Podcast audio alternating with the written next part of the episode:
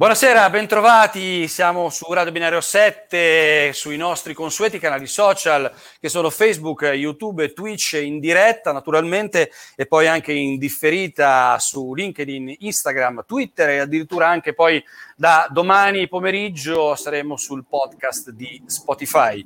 Barbara Racchetti, buonasera. Ciao, la nostra buonasera. giornalista di Arcodonna che condurrà questo quarto incontro di questo ciclo eh, come dire, straordinario, di questa cavalcata interessantissima, verrà un tempo delle donne, eh, eventi fortemente voluti, dicevamo, da Arco Donna, un'associazione che si occupa di eh, pari opportunità e quanto mai necessario in questo momento questo lavoro che Arco Donna fa. Io direi, se sei d'accordo Barbara, presenterei le due nostre eh, graditissime ospiti e poi ti lascerei naturalmente la parola. Allora, sono presenti con noi questa sera, abbiamo Simona Lanzoni, eh, che è vicepresidente della Fondazione Pangea e responsabile dei progetti della rete Reama, che poi ci racconterà, ma non solo, perché Simona fa parte di un comitato internazionale che si occupa di monitorare gli stati sull'osservazione della Convenzione di Istanbul sulla violenza sulle donne, eh, che si chiama Grevio, che ha un acronimo complicatissimo che poi Simona ci racconterà. Grazie Simona di essere qui con noi, è davvero un piacere averti con noi. Grazie a voi. E poi abbiamo invece nell'altro riquadro che presentiamo per ultima, ma essendo tutte donne io non so chi presentare per primo, quindi eh, mi, mi, tocca andare a caso in qualche modo. Abbiamo Elena Suriano, giovanissima, una delle vincitrici del premio Valeria Solesin del 2020, la quarta edizione, che ha vinto con una tesi di laurea, spero di non sbagliare, naturalmente se no le figure partono subito, diversità di genere e research spin-off, evidenza empirica. Dimmi che ho fatto giusto. Perfetto. Perfetto, sono molto fiero di me. Allora, Barbara, vuoi inquadrare? Questa sera noi ci occupiamo di indipendenza economica come antidoto alla violenza e mi permetto soltanto, visto che siamo all'inizio di trasmissione, di ricordare il prossimo appuntamento, poi lo faremo anche dopo naturalmente, mercoledì 17 febbraio, quinto e penultimo appuntamento, ragazze di ieri e di oggi. Vi lascio un po' nel mistero perché è un appuntamento misterioso. Barbara, prego.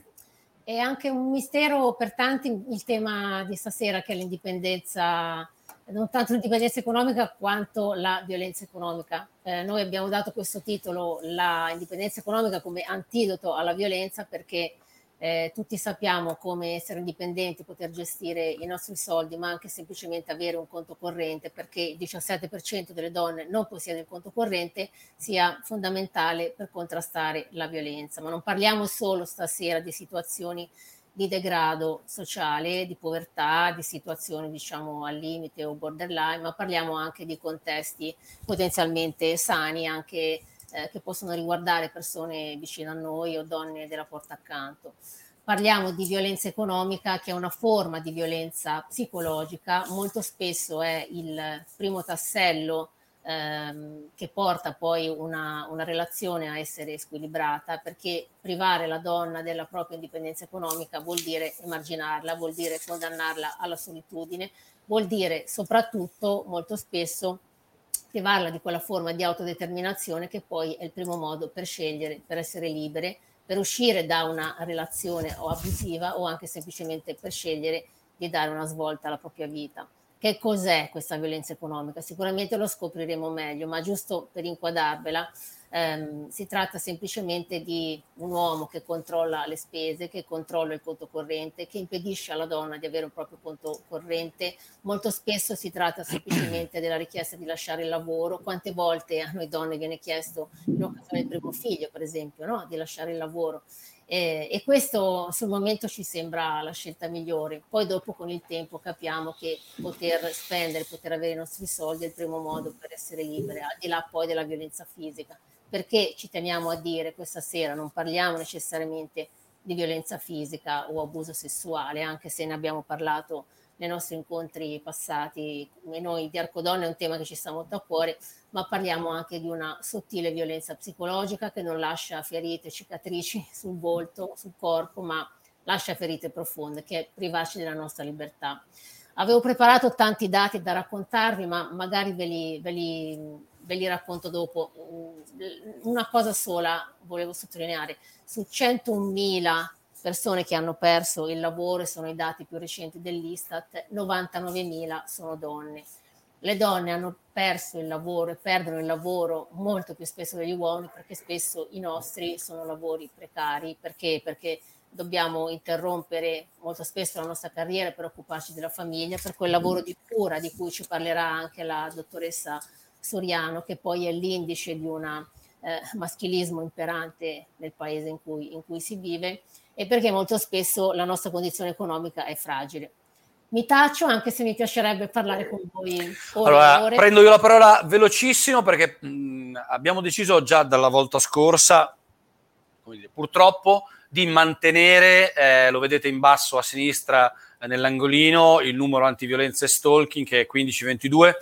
Non l'avevamo previsto all'inizio, ma eh, siccome purtroppo il quotidiano ehm, è ben peggiore di quello che spesso raccontiamo, mh, questa cosa ci stupisce mai così e quindi mh, abbiamo deciso di lasciarlo, giusto Barbara? Sì, fortunatamente oggi non abbiamo donne da, sì. da citare, oggi non, non, ci sono stati femminicidi anche se tre giorni fa in un giorno ne sono state uccise due, quindi purtroppo la media nazionale che è quella di una donna uccisa ogni tre giorni resta, sì, resta, resta rispettata. rispettata. Allora Simona, io eh, ho a disposizione se vuoi un video devi dirmi tu se vuoi che lo mandiamo subito e lo facciamo vedere oppure ci racconti che cos'è eh, Fondazione Pangea.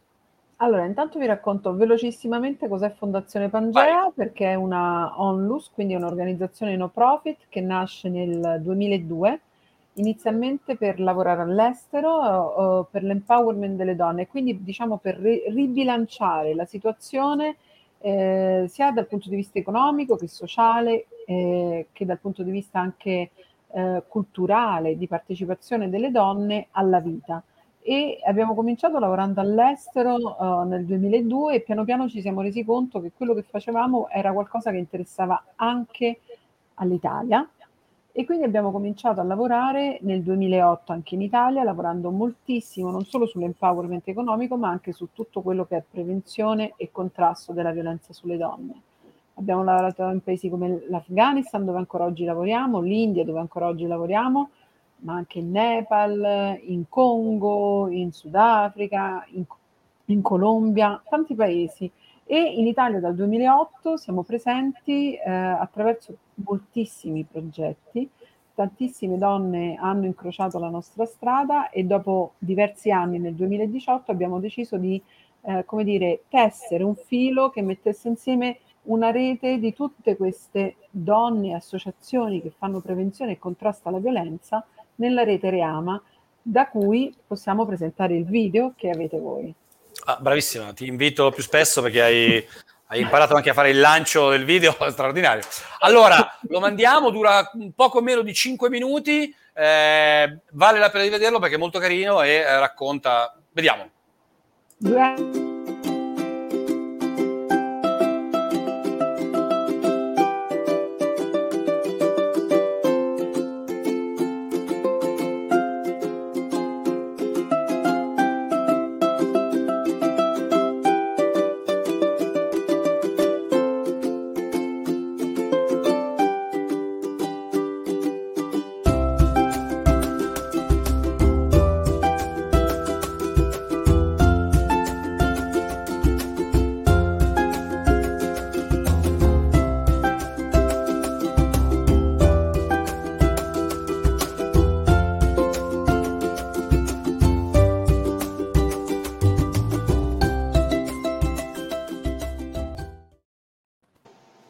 Eccoci, siamo tornati.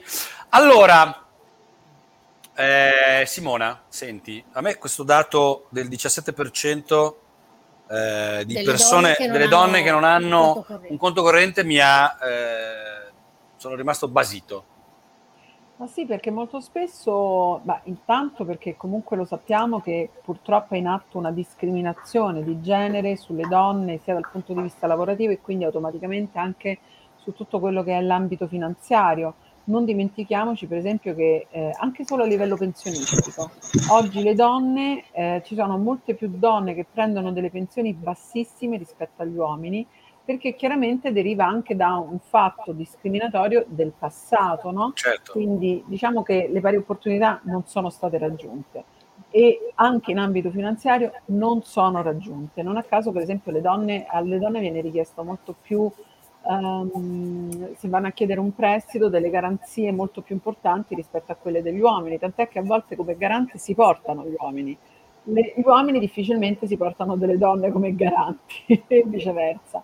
Però c'è quell'altro aspetto di cui parlava prima appunto um, eh, la questione della violenza, che è semplicemente un altro ambito dove un uomo può soggiogare una donna quindi effettivamente c'è prima tutta una questione psicologica di eh, creare in qualche modo un senso di inferiorità nella donna che in qualche modo è qualcosa che ci hanno instillato eh, nel crederlo quando effettivamente non è eh, e poi l'ambito economico-finanziario e quindi anche il non aprire il conto corrente o aprirlo cointestato e farlo gestire a lui o, o semplicemente aprirlo, avere anche il proprio, ma farlo comunque gestire a lui, è qualcosa di quasi normale. Ma non è solo questo, eh, è a volte normale decidere che sia lui eh, che ti dà un tot di soldi alla settimana da spendere.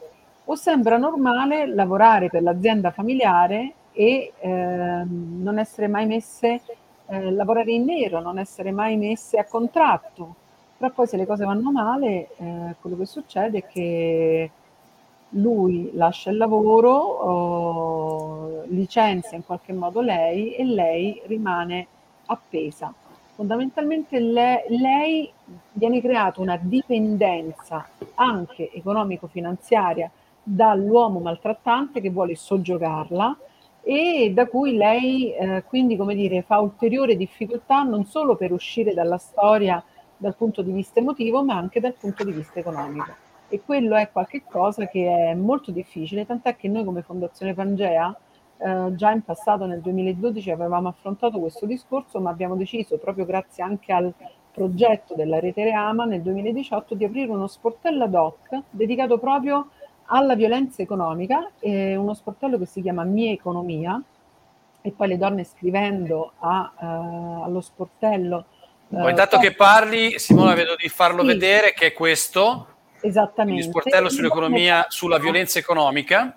Esattamente, possono scriverci e raccontare qual è la loro situazione di indebitamento dovuto alla violenza, ehm, alla violenza che hanno subito dal maltrattante. Molto spesso, per esempio, ci sono situazioni di acquisto di casa ehm, come bene comune attraverso un mutuo eh, se la storia poi va male, molto spesso lui si sfila dal pagamento del mutuo e rimane lei appesa a questo pagamento, anche perché molto spesso ci sono figli di mezzo, quindi lei rimane all'interno della casa completamente indebitata, senza avere neanche gli alimenti eh, che gli passa il marito e quindi, come dire, la situazione economica peggiora per lei. Oppure è vero, rimane senza lavoro o, o insomma devo dire che una delle questioni, la questione economica è veramente una questione cardine per raggiungere l'autonomia. E ecco, quindi... Simona, il, problema, il problema, se mi consenti, è che culturalmente in Italia amore e soldi vengono tenuti separati, no? Come se l'uno escludesse l'altro. Eh, ora, senza forse arrivare all'eccesso del contratto prematrimoniale che, che si fa ormai. Molto an- anglofono. Molto dire. anglofono, però neanche la confusione totale che facciamo noi, o comunque la, la rimozione del problema. E culturalmente noi donne lasciamo gestire i nostri soldi ai mariti almeno donne diciamo mh, avanti negli anni. Per le giovani non lo so, è così? Tu vedi anche delle situazioni, magari poi lo chiediamo anche a, alla dottoressa Elena Soriano. Tu Simona cosa ci dici rispetto alle giovani per esempio? Guardando un po', poi va bene, insomma, in realtà noi abbiamo casistiche che parlano da sole perché sono casi di violenza, però proprio ultimamente ho avuto, mh, poi in questo periodo purtroppo, c'è una grande richiesta anche agli sportelli di essere in qualche modo supportate e accompagnate. Ehm, quello che io vedo è che molte giovani a volte anche nell'idea di costruire una famiglia come una famiglia ideale, comunque continuano eh, a, a subire delle cose nell'idea che queste cose termineranno, finiranno, quando in realtà poi non è così, e, e sopportano tutto, sopportano, sopportano anche la questione economica ehm, proprio nell'idea, quindi vanno in condivisione di beni, nella speranza che comunque tutto andrà bene, sono innamorate, sono all'inizio di, di storia o comunque, non so, arrivano dei figli, quindi comunque che fai? Fai una divisione di beni come se non ti fidassi. In realtà non è una questione di fiducia, la fiducia è qualcos'altro, quella è un po' una protezione che ci si dà alla condivisione di beni, no? Non è qualcosa, come dire, c'è ancora un'idea che l'amore non deve essere sporcato dai soldi.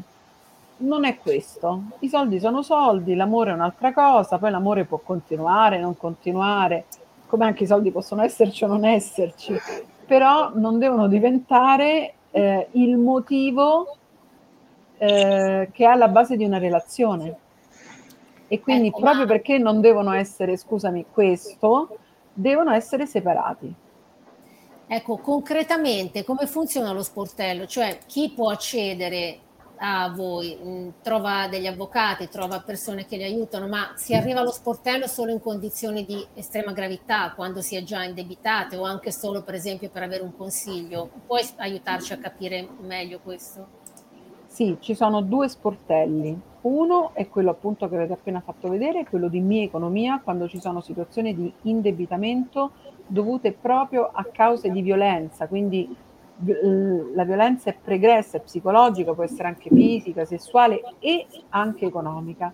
Quindi qualcuno che ha veramente un importante debito scrive, eh, ci scrive e poi uno, può prendere un appuntamento telefonico attraverso appunto lo sportello e verrà contattato dalle operatrici professioniste proprio sulla questione relativa alla violenza ehm, che le indicheranno come fare un percorso di ehm, diciamo, analisi del proprio debito e capire che cosa si può fare rispetto all'indebitamento. L'altro invece è uno sportello antiviolenza ehm, che eh, prende in carico diciamo, la donna in qualche modo in entrambi gli sportelli. Quello che si fa è come cucire una soluzione in base proprio alla problematica che ogni donna ha porta con sé. Molto spesso chi scrive allo sportello antiviolenza ha anche chiaramente un problema economico e chi scrive allo sportello di mia economia ha chiaramente anche un vissuto di violenza e quindi in entrambi i casi in qualche modo bisogna collaborare, gli sportelli collaborano ed indirizzano, dopo che si è fatto, come dire, la situazione eh, si è analizzata insieme alla donna, si indirizzano a seconda dove si trovano le donne alle antenne di Reama, che è questa rete per l'empowerment e l'automutuo aiuto. E quindi se, se, è su Milano indirizziamo a Milano, se è sulla Puglia indirizziamo a Bari, a Lecce, a seconda di dove siano le nostre antenne. O se non ci sono le nostre antenne nei centri antiviolenza o presso delle legali professioniste che noi sappiamo essere esperte di violenza, perché una delle tante cose che purtroppo succede a volte è che molto spesso le donne, anche a volte solo per risparmiare, eh, cercano l'avvocato amico di famiglia che però non avendo un'expertise precisa sulla violenza, casomai fa dei passi anche non volutamente, che però non sono quelli corretti che possono proteggere la donna. Eh, Simona, prima di passare a, ad Elena, poi per le sue considerazioni eh, su questo argomento, allora eh, ti giravo un paio di considerazioni che stanno facendo i, ascoltatori, le ascoltatrici. Allora, innanzitutto, come me, qualcuno è rimasto scioccato da questo 17%. Pensavo che questo tipo di violenza fosse tipico degli anni 50. Non avevo idea che il 17% delle donne non avesse un proprio conto corrente, per cui è evidente che questo numero ha in qualche modo scioccato eh, e ti eh, sottolineo che molti stanno in qualche modo chiedendo una sorta di eh, educazione finanziaria, quindi necessaria un'educazione finanziaria eh, ce lo chiede, ce lo dice Roberta, lo dice anche Sara, è indispensabile l'educazione economica e finanziaria fin da bambini e eh, bambini ne avevamo già anche parlato. Simona, vuoi dirci qualcosa? Voi vi occupate anche di formazione da questo punto di vista? Assolutamente sì. Eh, quello che però può succedere è che quando una donna è già grande e ha problemi di indebitamento, molto spesso ha bisogno semplicemente di una soluzione e non vuole sentire parlare di educazione finanziaria. Quindi in realtà la nostra professionista ha delle competenze proprio su, come dire, sulla, mh, mm, sulla questione dell'indebitamento e su come eh, risolvere per esempio cartelle esattoriali che sono intestate alla donna senza saperlo a volte. Eh, assegni appunto perché ha firmato in nome del marito senza sapere che poi questo le sarebbe ricaduto su di lei l'educazione finanziaria è comunque fondamentale, bisogna effettivamente farlo sin dalla scuola. Eh, a una certa età bisogna cambiare la modalità di fare educazione finanziaria. Pensiamo alle carte revolving che hanno dei tassi di interesse che aumentano nel tempo e quindi la donna stessa non si rende conto. È chiaro che bisogna fare un lavoro specifico a seconda dell'età, però penso che sia veramente qualcosa che per esempio dovrebbe rientrare eh, nelle, nelle azioni del recovery fund, per esempio, proprio per preparare le nuove generazioni. Sì, devo dire che la, la questione della, della, formazione finanziaria è, è trasversale, eh, uomini e donne, non è che soltanto le donne non conoscono eh, la formazione finanziaria. In realtà, da alcune indagini, ne abbiamo parlato anche a Radio Bianco 7, saltano fuori delle, delle, delle cose incredibili, cioè nel 2021 appunto qualcuno che non sa che cos'è un conto corrente o che non sa non che cosa ci sta dietro, ma non sa nemmeno dire, come funziona in maniera banale un conto corrente. Elena, eh, prima di passare a raccontarci la tua tesi, eh, siccome ti abbiamo prima tirato in ballo in quanto in qualità di giovane, oggi sei la giovane eh, della trasmissione, come, come, senti, come vivi questo problema della dipendenza finanziaria? Poi ne parliamo specificatamente della tua tesi. Allora, eh, il fatto che il 17% delle donne non avesse un conto corrente mm, mi ha lasciato un po' così, non ero al corrente, non, non lo sapevo. Uh, vi posso raccontare semplicemente la mia esperienza, nel senso che io ho un conto corrente, lo, lo, lo gestisco come voglio, come credo. Uh, ovviamente uh, in famiglia mi danno consigli di non spendere molto, però insomma eh, sono io che decido, che faccio, quindi non, non ero proprio a conoscenza, è stata una cosa che un po' mi ha lasciato così, senza, senza parole, perché eh, una donna che lavora, qualsiasi lavoro faccia, ormai eh, voglio dire, vengono tutte accreditate sul conto corrente, quindi ero convinta, eh, cioè, ehm, pensavo fosse una cosa automatica, che lo facessero tutte, ecco. Sì, diciamo, diciamo, Elena che tu sei in una situazione particolare perché sei una giovane donna laureata, una donna del sud, cresciuta in un contesto molto evoluto, possiamo usare questo termine, molto libero, perché eh, mi raccontavi fuori onda della figura di tuo papà che sin da quando eri piccola ti ha spinto all'autodeterminazione, alla libertà e ha insistito molto sull'aspetto della libertà economica. Forse anche da questo nasce il tuo impegno in una facoltà economica, eh, diciamo scientifica. Tu sei laureata in economia aziendale e management all'Università della Calabria, hai voluto restare fortemente in Calabria eh, insieme a un gruppo di donne, lavori in uno studio di commercialista, hai fatto questa tesi di laurea, ce la vuoi raccontare? Perché misura in maniera oggettiva tutto ciò di cui molto spesso noi parliamo, ci riempiamo la bocca di tante parole, ma in realtà sono i dati a parlare. Noi ti abbiamo invitato qui oggi perché sei un punto di collegamento importante tra ciò che ci racconta con tutta la sua esperienza, anni di cooperazione internazionale, eh, Pangea e adesso Reama, mh, e ciò che poi è, è la realtà di oggi eh, sul territorio. Quindi ehm, la tua tesi che cosa racconta, Elena? Allora, eh, la mia tesi va a misurare l'effetto che hanno le donne che fanno parte del top management eh, delle aziende, in questo caso io in realtà mi sono soffermata sugli spin-off, che sono eh, delle imprese che nascono all'interno dell'università e eh, l'università eh, diciamo ehm, dà loro dei, anche dei professori, quindi sono dei, ne, dei neo eh, laureati, dottorandi, professori che si uniscono in gruppo e, e formano questi spin-off. Um, questa parte di università si chiama proprio incubatori, quindi ingubano queste piccole, uh, queste piccole aziende e uh, solitamente sono tecnologiche quindi, e poi ehm, se, eh, col passare degli anni aspettano degli investitori e quando sono pronte escono nel mercato e quindi poi potranno anche essere proprio delle, eh, delle aziende anche importanti perché solitamente eh, quando sono in ambiti tecnologici, quindi mh, negli ambiti cosiddetti STEM, eh, solitamente escono qualcosa, quindi insomma sempre cose innovative. Um, io, durante, io, diciamo che eh, nella, nella, mia ricerca mi sono soffermata su un indice che è l'indice di masculinity, che va a misurare eh, proprio eh, la, eh, la, cultura eh, che ci sono in determinati eh, paesi. Io mi soffermo in 6 o 7 e mh, praticamente è un indice di Osted che è mh, del 1980 e va a misurare il gender gap, quindi la differenza di genere ehm, che c'è in un paese. Se questo indice è elevato, vuol dire che in quel paese la donna viene vista eh, come colei che eh, deve eh, impegnarsi alla cura della casa e della propria famiglia e dei figli, mentre l'uomo, e qua forse mi ricollego al discorso di prima, è eh, colui che porta, eh, il, che lavora e che quindi porta il denaro a casa. Elena, senti, eh, in un flash, se però mi dici quali sono i principali, magari, elementi, fattori che concorrono al raggiungimento di questo indice? Più che altro l'Italia, non so se riuscite no, a vederla. Questo, sì, eh, l'Italia, l'Italia, è messa malissimo, è però infatti volevo capire quali sono gli indici eh, che poi concorrono a formare l'indice. Allora, guarda, um, solitamente um, questi indici vengono creati um, facendo dei questionari alle persone. Questo è un indice che non, va, che non si modifica ogni anno, perché ovviamente è la cultura di, una, di, uh, di un paese. L'ultimo aggiornamento è stato fatto nel 2010.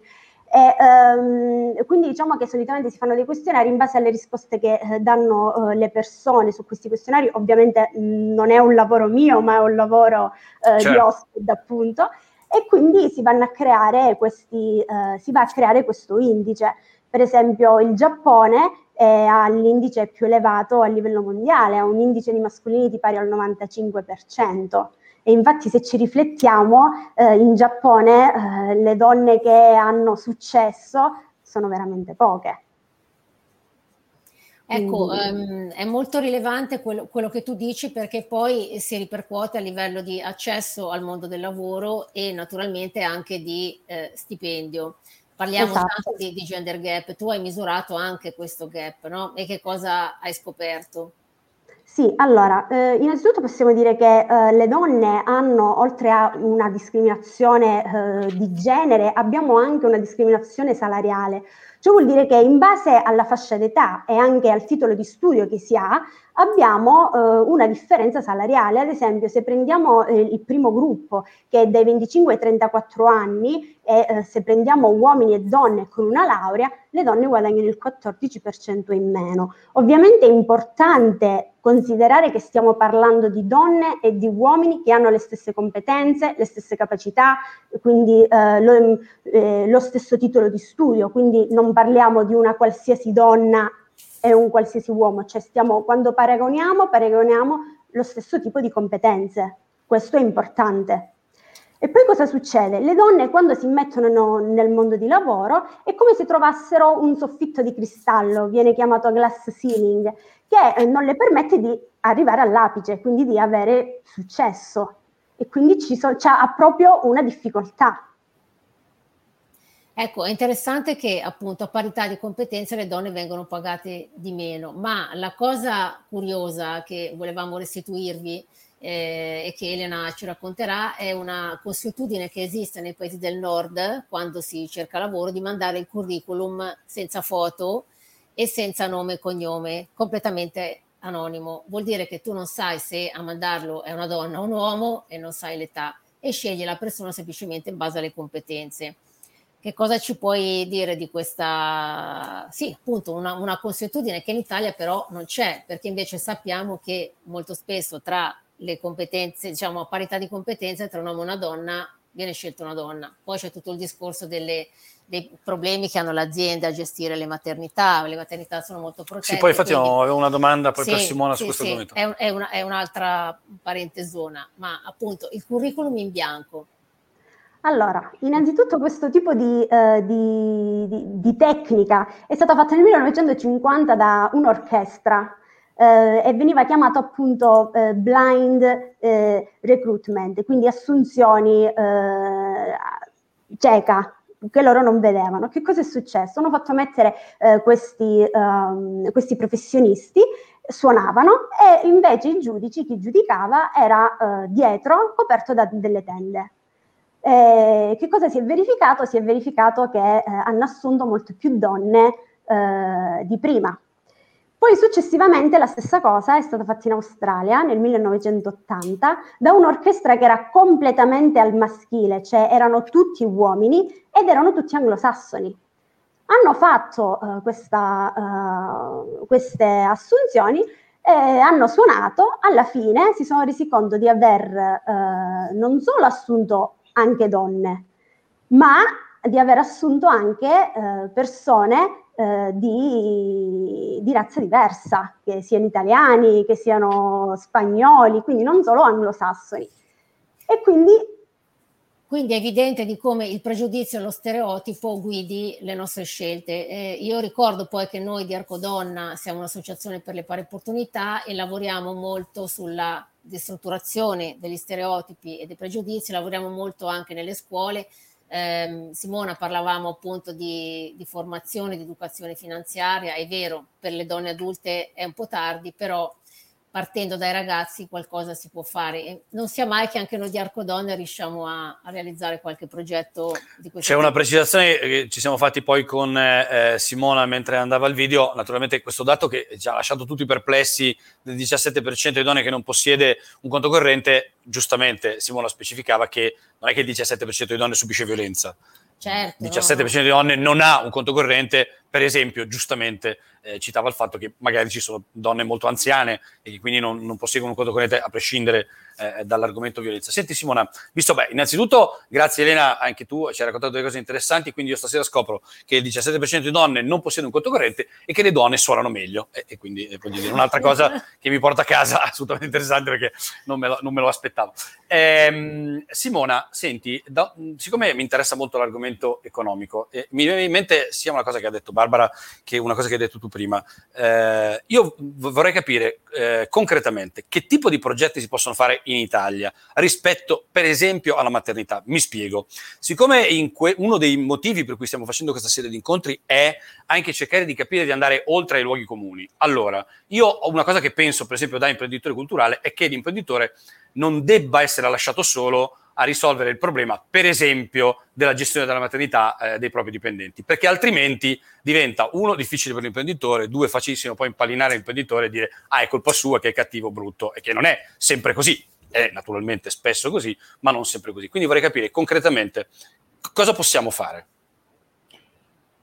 Tu intendi noi o lo Stato? Perché poi Intendo, eh, dovrebbe essere la stessa cosa, dovrebbe essere la stessa cosa sì, legislazione. Eh, assolutamente. Beh, chiaramente ci sono innanzitutto chiaramente eh, aprire il congedo parentale a più giorni. Sappiamo che nel bilancio di Stato è stato messo a 10 giorni, quindi passerebbe da 2 a 10 giorni e questo sarebbe già qualche cosa come riconoscimento che insomma i figli si fanno in due. Ehm, chiaramente poi c'è tutta la questione degli asili nido, è stato un grande dibattito in questo ultimo mese eh, perché comunque questo favorirebbe l'accesso delle donne al mondo del lavoro e quindi anche alla conquista della propria economia. Eh, forse chiaramente sappiamo benissimo che al nord ci sono più asili nido rispetto al sud, eh, però allo stesso tempo ci sono anche tantissimi asili nido privati, ci sono asili nido come eh, tu stesso ricordi all'interno delle aziende, però non è detto che per esempio l'azienda si debba far carico di tutto, quindi chiaramente l'apertura degli asili nido, pensa che nel 2010 c'era lo standard europeo di arrivare a un 33% di asili nido in tutti gli stati europei. Noi stiamo, credo, sotto il 10%, una cosa del genere. Quindi, come dire, siamo ben lontani dal, dalla possibilità anche di liberare il tempo delle donne e di farle pensare, per esempio, a rimettersi in pista e riorientarsi nel mondo del lavoro. Va sicuramente dato, fatto un accompagnamento anche nel riorientamento, perché come diceva appunto prima Elena, eh, c'è un problema del collo di bottiglia, cioè le donne italiane sono quelle più laureate, quindi anche quelle che studiano di più, quelle che però hanno due colli di bottiglia ad entrare nel mondo, una è l'entrata nel mondo del lavoro e l'altra è il mantenimento del lavoro all'arrivo dei figli. E quindi praticamente se si guardano le statistiche, al primo figlio, tra una tranche di donne non va più al lavoro. Al secondo ancora di più. Al terzo non ne parliamo perché chi deve fare il terzo è come dire quasi una privilegiata perché se eh, come dire o lo fa senza pensare alle conseguenze economiche o se lo fa sa anche cosa vuol dire economicamente e quindi vuol dire anche che se lo può permettere. Quindi ecco, Simona, Simona, dal vostro osservatorio, adesso parliamo di donne laureate costrette, insomma, tra virgolette, dai servizi che non ci sono a, a lasciare il lavoro all'arrivo del primo figlio, ma dal vostro osservatorio queste situazioni di disagio ci sono anche appunto riguardo a donne appunto laureate, quindi che hanno studiato. Assolutamente che sì. Assolutamente sì, purtroppo la violenza non è qualcosa che colpisce solo un target di donne, per esempio estremamente povere o disagiate, no, la violenza colpisce tutte, anche, anche la violenza economica, quindi anche le donne che hanno un lavoro, anzi a volte proprio perché hanno un lavoro e quindi una capacità di autonomia economica, sono quelle che vengono più colpite più violentemente, perché sono anche quelle che in qualche modo decidono di dire no al maltrattante, all'autore di violenza e proprio per questo l'autore diventa più feroce. Quindi per esempio se guardiamo a volte eh, diciamo il profilo di donne che sono state uccise, quindi femminicidi, sono profili di donne che lavorano, che hanno una loro autonomia economica e che quando dicono no e si vogliono lasciare con il proprio autore di violenza, lui che pensa che la donna è sua e quindi la vuole soggiogare in tutto e per tutto, può anche decidere di ucciderla.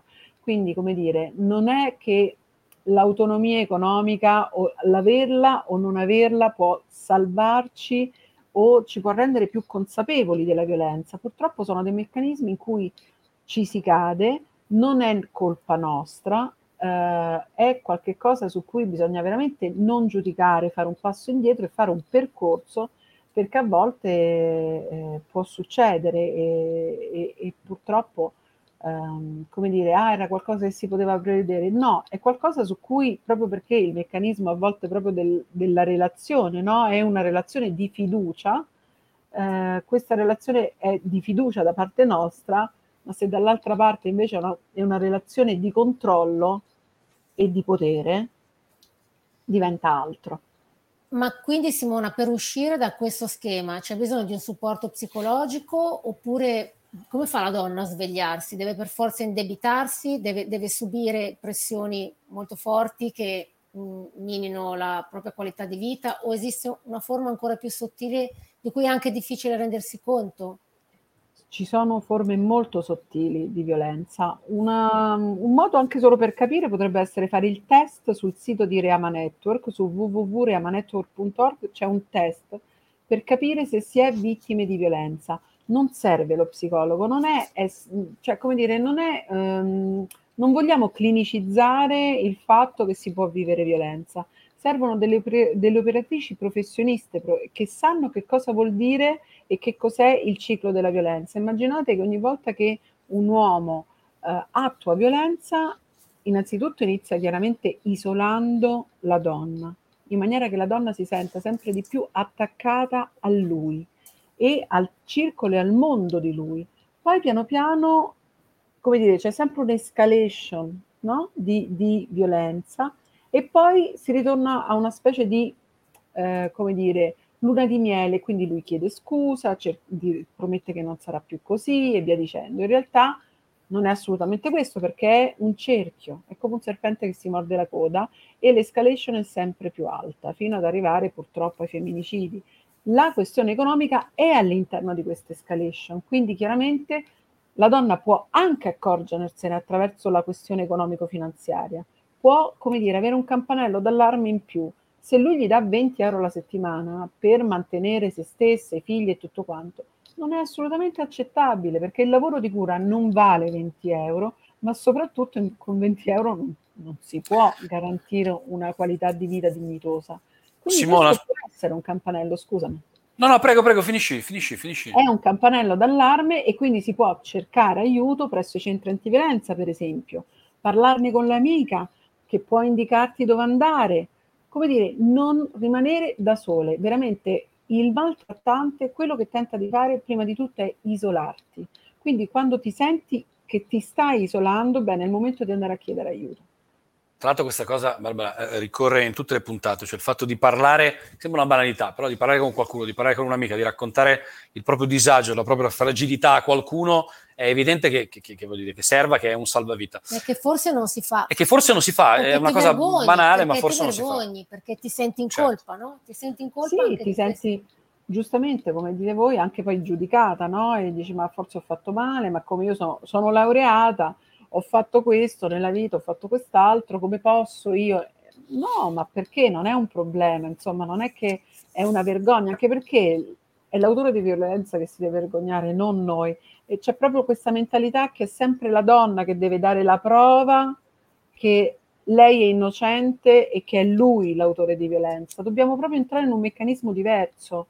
Chi vive violenza non è lei che deve dare la prova, Certo. È lui che si deve le lenti di genere, come ci ha insegnato la giudice Paola Di Nicola ecco, e scusami. come diceva anche Cinzia Spanò. Cinzia Spanò, eh, ciao Cinzia. Eh, a proposito di questa cosa, volevo proprio parlare di questo fatto. Noi abbiamo fatto il primo incontro quindi con due magistrati, un magistrato procuratore della Repubblica, e ci parlava, abbiamo parlato della, del codice rosso, di cui una legislazione eh, moderna con tutte le sue problematicità, ma una legislazione moderna. Mi chiedevo, Simona, eh, per quanto riguarda invece specificatamente la violenza economica, com'è la situazione? Cioè, mh, è più banale nella sua tragicità intervenire dal punto di vista penale rispetto a un maltrattamento fisico, vuoi, poi sappia, conosciamo i problemi.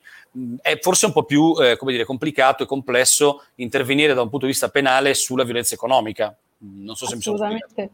Assolutamente sì, prima di tutto perché chiaramente devi decidere eh, su quale direzione va il tuo processo e quindi chiaramente se hai dei maltrattamenti fisici, sessuali o di altro tipo, chiaramente segui quello.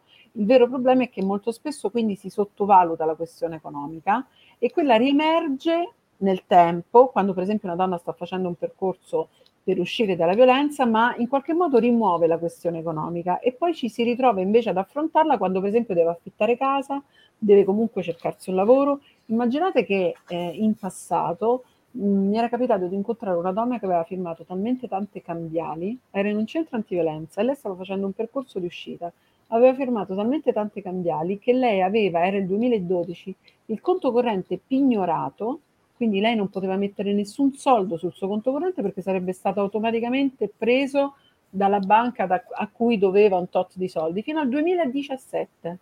Questo voleva dire che questa donna avrebbe dovuto vivere in nero per l'affitto, per il lavoro, per qualsiasi acquisto. Perché quindi di nuovo sotto scacco eh, economico. Esatto. Però questo perché anche il centro antiviolenza non aveva capito come poteva in qualche modo arginare ed aiutare questa donna perché quello sarebbe diventato una prova anche ulteriore della violenza che la donna aveva vissuto perché era stata completamente soggiogata, perché lei era stata minacciata anche mentre lei metteva quelle firme e sapeva che se non le metteva avrebbe avuto altri tipi di conseguenze perché l'avrebbe piccato ulteriormente, si sarebbe rifatto sui figli e via dicendo. Quindi, come dire, la violenza economica è qualcosa che deve essere veramente presa in, con serietà e non deve essere questione solo di centri antiviolenza, ma deve essere qualcosa che deve entrare anche nella mentalità di chi lavora nelle banche perché qualcosa si, come dire, ci sono dei campanelli d'allarme che dovrebbero essere chiari anche per chi lavora sì. Nella finanza, nel, quindi parlo delle banche. Volevo farti esattamente questa domanda. E via dicendo. Volevo farti esattamente questa domanda, perché un altro tema che ha cominciato a, a circolare in, nel, nella prima puntata con i due magistrati, ma anche più tardi, e anche all'inizio di questa puntata, che è la formazione, ma non, quindi non solo la formazione finanziaria, diciamo, della vittima, ma in, in generale della cittadinanza, ma dell'operatore. Che quindi tu sì. prima hai citato il fatto che eh, l'avvocato sbagliato può incasinare, rovinare una causa, eh, un operatore che non, che non, capisce, non si rende conto eh, della situazione può essere molto pericoloso. Vuoi, darmi una considerazione rispetto a questo elemento? Beh sì, questi sono chiaramente, adesso iniziano ad esserci CPO, i comitati pari opportunità, un po' in tutti i settori, i settori lavorativi. Sicuramente non vanno uh, presi sotto gamba tutto quello che è l'aspetto economico-finanziario, quindi non solo in ambito lavorativo aziendale, no? ma anche in tutto quello che è eh, proprio chi ehm, lavora con i soldi. Eh, e quindi è chiaro che non per forza, devo, come dire, non gli viene in mente che devono conoscere eh, i meccanismi della violenza, invece sarebbe opportuno perché forse tanti indebitamenti potrebbero essere evitati in qualche maniera. Ecco Elena, tu ci parlavi anche di discriminazioni nel, nel mondo della ricerca, è comunque una, un settore che non riguarda tantissime persone però ehm, anche qua si evince una differenza basilare, nel senso che le donne arrivano fino a un certo punto e poi quando si tratta di far carriera loro non ci sono, è giusto? Sì, esatto. Eh, sul grafico infatti possiamo vedere, allora la linea gialla sono le donne, la linea blu sono gli uomini. Eh, in, in, Italia il 56% de- degli studenti è donna e il 44% sono maschi, sono uomini. An- crescendo, quindi andando poi a fare carriera, se decidono di diventare dottori di, ric- di ricerca, eh, questa forbice si ristringe e abbiamo il 52% di donna, eh, però poi se invece andiamo a guardare i, eh, i, professori ordinari, che è praticamente l'apice della carriera di, eh, di un professore eh, universitario, vediamo che il 79% è uomo, quando il 21% donna, quindi abbiamo praticamente una forbice che si ribalta. Quindi sì, anche in questo baroni. caso... Scusa, i famosi baroni che sono baroni e sono maschi. Esatto, esatto. Diciamo che già il mondo della ricerca è un mondo difficile, eh, però per le donne anche in questo caso trovano, trovano delle difficoltà a, uh, a crescere, quindi ad andare avanti nella propria carriera. Un'altra cosa che, che, volevo chiedere, se posso, se non abuso Vai. del tempo, ma è molto interessante, tu hai misurato anche il livello di performance di un'azienda in cui sono inserite più donne. Non ci raccontare la storia dell'empatia, però, che noi donne non ce la facciamo più a essere definite empatiche, non è questione di empatia, giusto? Giusto, giusto. Allora, diciamo che quando nel team management di un'azienda sono presenti più donne, le performance aumentano. Le performance vengono, eh, diciamo che io ho utilizzato ovviamente degli indici economici, Uh, come ad esempio il ROI, possiamo dire per capirci meglio. Il ritorno l'utile. dell'investimento, parlando di, eh, di, finanza, non vorrei che, che si creino, se no. Infatti, io non lo sapevo. Return of investment è il ritorno okay. di, Così, di un'operazione eh, finanziaria sì. in termini economici. Scusa. Così come il ROE, quindi insomma degli indici economici. ROE diventa più difficile. Ecco, è il ritorno on equity, quindi è il ritorno del capitale.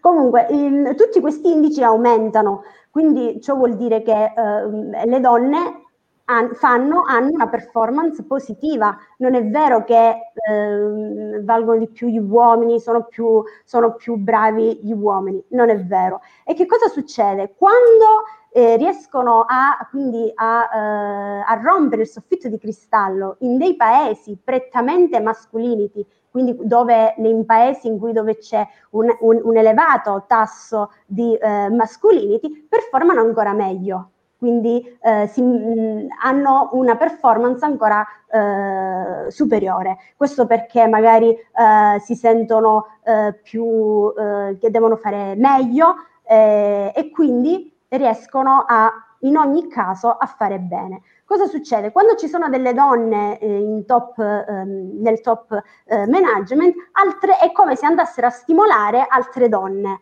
e quindi eh, è come se eh, andassero a dire ehi dai ce la puoi fare anche tu. E così quindi si muove, si muove questa, eh, questa catena, è come se fosse una catena.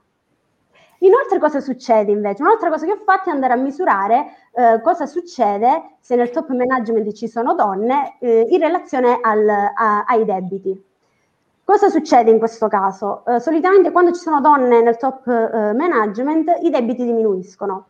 Eh, possono, diminu- possono, diminuire per due motivi. Uno, perché le donne eh, sono, mh, mm, hanno paura, sono... Mm, come si dice? Risparmiatrici. Aiuto. No, non solo. Eh, diciamo Guarda, che... te lo dico io, ti suggerisco una formula che può diventare interessante. Si potrebbe ribaltare la definizione che c'è nel codice eh, civile che è con il buon senso del buon padre di famiglia. E si potrebbe no, ribaltare, così, no. dice, questa ve, l'ho, ve l'ho data io, 5 euro di SIAE, madre. in tutto il mondo, segnatevelo, con il buon senso di una buona madre di famiglia. Si dice che sono avversi al rischio, cioè eh, tendono a rischiare meno. L'altra, l'altra considerazione invece è, proprio, è, di nuovo la discriminazione, perché vanno in banca, il banchiere uomo, vedono una donna e non gli danno il finanziamento. Quindi ecco, ci sono queste... C'è da dire che quando appunto, quando le donne sono nelle aziende, le aziende funzionano meglio, ma soprattutto, Simona, correggimi se sbaglio, le donne sono grandi moltiplicatrici di benessere. Cioè, nel momento in cui possiedono dei soldi, li spendono per far stare bene gli altri e comunque per fare acquisti e producono servizi. È così? Quindi le donne che lavorano sono un, una, un moltiplicatore di benessere per tutta la società. Confermo, assolutamente sì.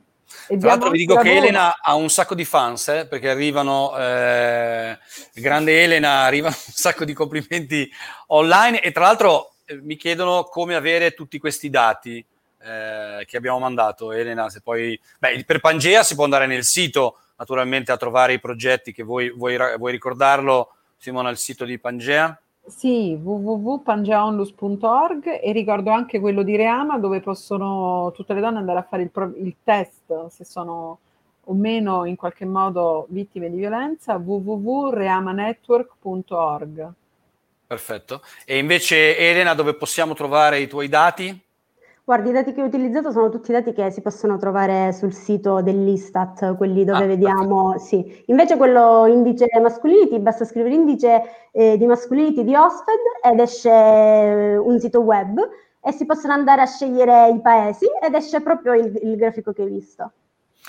Grazie, grazie. Allora, siamo quasi in chiusura, Barbara. Un'altra cosa che eh, mi ha mm, fatto sobbalzare in qualche modo quando eh, Elena ci ha fatto vedere eh, quel grafico nel, nella ricerca, nel mondo della ricerca, i dati erano identici a quelli che ci hanno fatto vedere Cinzia e Monica quando abbiamo parlato della presenza di donne nel teatro eh, per quanto riguarda le attrici e le registe era questo, questo 70-30 che si ribaltava, cioè si partiva con un pubblico 70% donne e invece poi diventava il 30% di uh, attrici, registe e autrici e in questo caso era identico. Barbara, come al solito a te spetta il compito di in qualche modo di riassumere, di chiudere, di tirare le fila di questa puntata oltremodo interessante. Ma sì, direi che abbiamo esplorato un tema molto poco conosciuto ma molto diffuso. L'importante è come sempre la consapevolezza, capire che cosa stiamo vivendo, ma se non abbiamo gli strumenti per capirlo non ci rendiamo conto e non riusciamo ad emergere da situazioni comunque di, di disagio. Quello che volevamo appunto trasmettervi oggi è che la violenza economica è molto sottile, è una violenza psicologica, è una forma di violenza psicologica non sempre legata a una violenza fisica e può colpire tante di noi anche in situazioni apparentemente diciamo di, di privilegio e farei qui un endorsement collettivo per il papà di Elena che veramente mi ha colpito per una molto. serie di motivi non solo per quello perché è un uomo e giustamente no. ci vuole una presenza maschile tra di noi è molto importante è molto importante avere uomini vicini alle donne uomini che capiscano il valore dell'indipendenza e dell'autonomia femminile che avviino le loro figlie a un percorso di pari opportunità. Tuo papà ti ha sempre spinto, stimolato, se adesso sei dove sei e anche verso tuo papà. E, e, sicuramente noi avremo qui anche alla fine del nostro ciclo delle testimonianze di uomini vicini alle donne, perché Simona non ci sono solo gli uomini che appunto colpiscono fisicamente e psicologicamente, ma ci sono anche uomini che, che sostengono e che ci abbracciano nel nostro percorso di vita e di, evoluzione che speriamo alla fine del nostro ciclo non avrà un punto interrogativo ma magari esclamativo. Quindi verrà un tempo delle donne punto interrogativo cioè tu magari... conti di risolvere il problema alla fine del ciclo mi piacerebbe che insieme arrivassimo a, a chiudere un po' il cerchio perlomeno di riflessione ecco che è già tanto Simona dal tuo punto di vista perché tu fai un percorso per far emergere le donne da situazioni di disagio Elena anche dal tuo perché hai studiato per restituirci dei dati oggettivi.